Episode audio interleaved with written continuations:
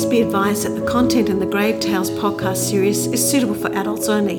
You're with Chris Adams and Helen Goltz for the Grave Tales, the series podcast. Today, from the Grave Tales Melbourne book, Madame Weigel's Grave with No Inhabitants. Madame Weigel's paper patterns dressed the women of Australia for nine decades, but in the large cemetery plot she bought for three, there are no bodies. This is the story of Madame Weigel's life and death and a grave in Brighton Cemetery where no one is buried. Wow, I know. It's a big grave too. Do you remember it?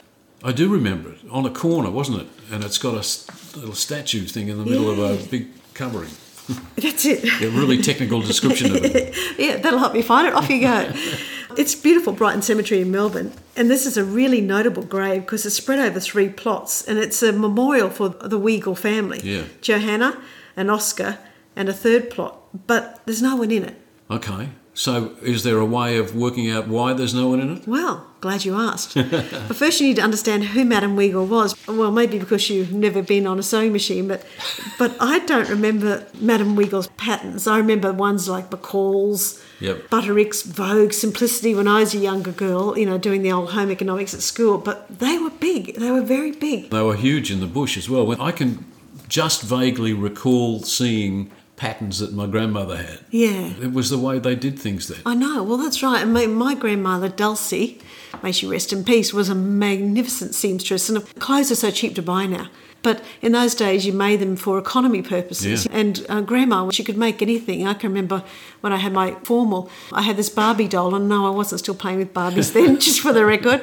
But she had this beautiful lilac ball gown, and I always loved it. And grandma just looked at the doll and made the dress for me. She was a brilliant seamstress, and many of that generation were. So for those who mightn't be aware of how this works, the pattern is something that you what you cut out the pattern and then put the material on top of it or something. Or? Yeah, gosh, I never thought people might not know that. But yes, you go in and you look at these fantastic books with all the models or, or illustrated people wearing these fantastic gowns. And, you know, they can be the latest designs from Paris and New York or whatnot. And you, you look at the McCall book or the Butterick book or the Madame Weigel book and you would then buy the pattern, you'd buy your fabric, whatever you choose, you know, whatever your economy would allow you. Yep. You go home, you lay the paper pattern out on top of it, pin it down, and you cut that pattern.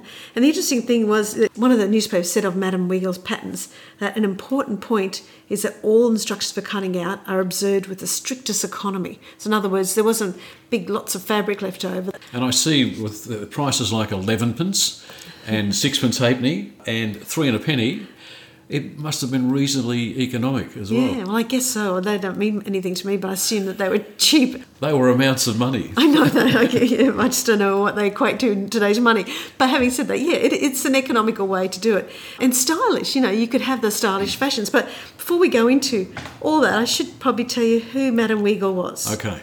Madame Weigel was five foot two, blonde, blue-eyed lady from Prussia. But of course, Prussia doesn't exist now, so we know it as Germany. Okay. So when are we talking? We're What- talking 1847. So Okay. go back into the 19th century. 1847, she was born. She was one of five children.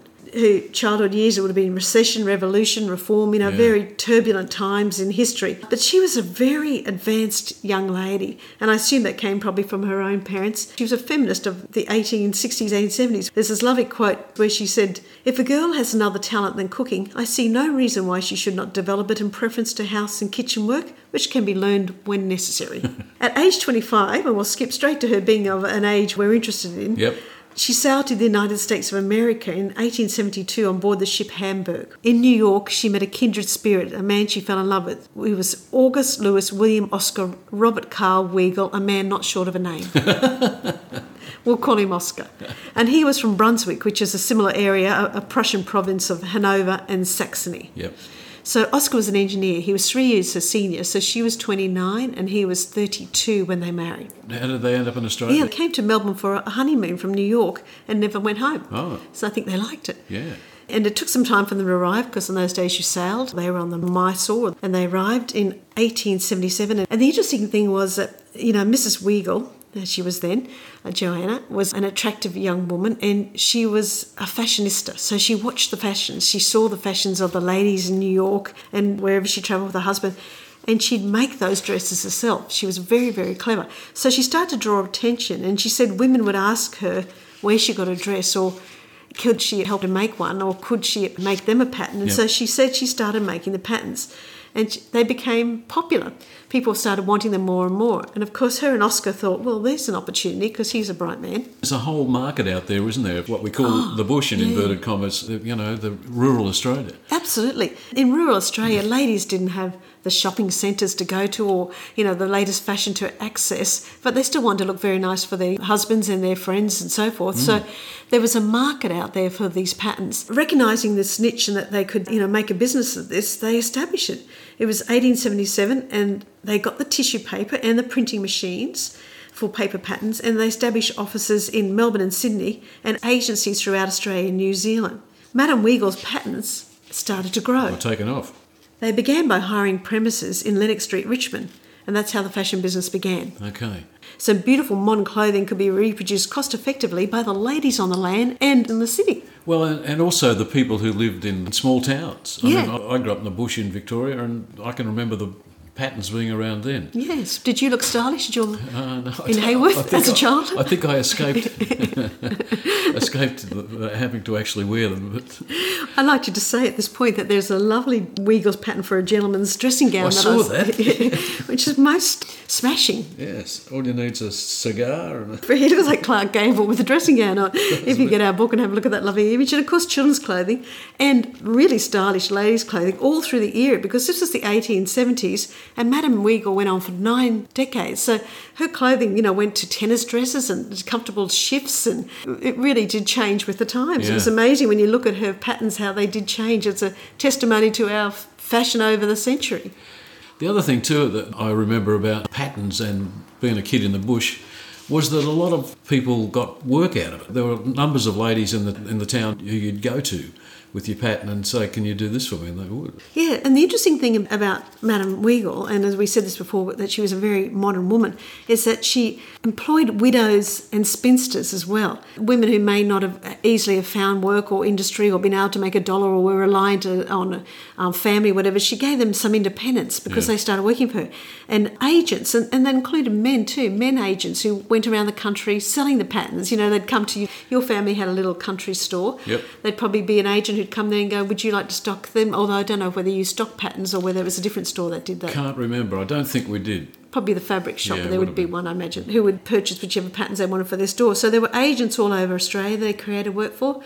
And as you said, the dressmakers. I seem to recall too that there were books in certain shops where you could go in and have a look at the mm. book and pick a pattern out of that. Yeah. And then buy it over the counter. You can, you still can if you go down to your local spotlight. Just plug for spotlight there. They've got books so you can sit there and pick out your pattern. But in 1880, that might not have been the case then, but they launched Weigel's Journal of Fashion, which is really quite ahead of its time. Yeah. It was a monthly fashion magazine. I imagine, you know, the ladies must have absolutely loved getting that. It was the first fashion magazine to be designed, published, and printed in Australia. Again, another feather to her cap. It was more than fashion talk, though. It included hints for the wife on housekeeping. Oh, that's so important. Serialised reading, and of course, Mrs. Weigel's much desired fashion mm-hmm. insights and spreads, because she travelled a bit with Oscar as well, Yeah. with his workers and engineers. So she would come back and go, in New York they're wearing, or in Paris this summer they're wearing, or whatever. So, you know, women would love that, of course, as you can imagine. A newspaper claimed that Weigel's Journal of Fashion deserved a place in every household among colonial publications, as it contained appropriate descriptions of the latest French and English fashion adopted to colonial requirements. Uh-huh. Because with our heat and dust, I suspect it would have to be adapted.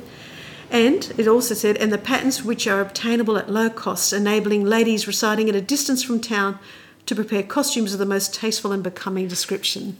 but the designs were groundbreaking. For example, there was an innovative riding skirt because we know women had to ride side saddle and you had to put your skirts all around you to be modest. But she created, I guess it was almost like Like jodhpurs. yeah, it was trousers stitched into the waistline of the dress so that you actually had your legs covered in these trousers and then you could spread your skirts quite Ah. easily, but you didn't have any risk of, you know, displaying leg.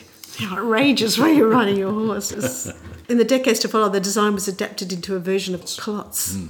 She was very, very practical as well. She used to do knitting and crocheting patterns as well. The Australian themed teapot cozy pattern, I'm sure that was very popular. Would be. Yes, and instructions for cutting out with the strictest economy observed. That Really- means use all the material properly, doesn't it? Exactly. You're not paying for strips of material you're not using. So, what about their personal lives, if you like? How did they get on here in Australia? uh, having come from overseas and starting up this business which was going so well. Yeah, it would have been quite a contrast to their earlier lives, but they lived well. In 1890, they built a residence called Drusilla, and it was a two story house with 26 rooms at the foot of Mount Macedon, down Yeah. in that beautiful picnic and hanging rock area. And it had a substantial garden, which Johanna is said to have planted this magnificent oak tree that's still there today, I believe, or so they say. But a house burnt to the ground 13 years later. They moved to South Melbourne after that and they became citizens of Australia in 1893 and were very generous.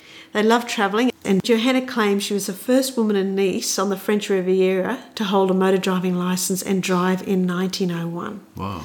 But tragedy struck in 1915. Oscar was then age 70 and he died from a disease related to the kidneys. And they were overseas at the time in Los Angeles, so poor Johanna returned home alone with his ashes. She was 68 then. And she lived another 25 years. She travelled extensively in that time. She involved herself in the business. And the last 12 years of her life was spent residing at the Oriental Hotel in Collins Street, Melbourne, with her companion Sarah Nielsen. I don't know if that hotel's still there. Uh, I'm not sure now. I can remember it as a kid. Did you? Yeah, it was a big place. living in a hotel for the last 12 years of her life. She passed away of heart failure on the 10th of January 1940. Then she was cremated at Springvale Crematorium the next day. Before I tell you about the grave, I must mention that she had lots of legacies. She didn't have children. I don't know whether it's because she didn't marry till she was 29, but they didn't have children.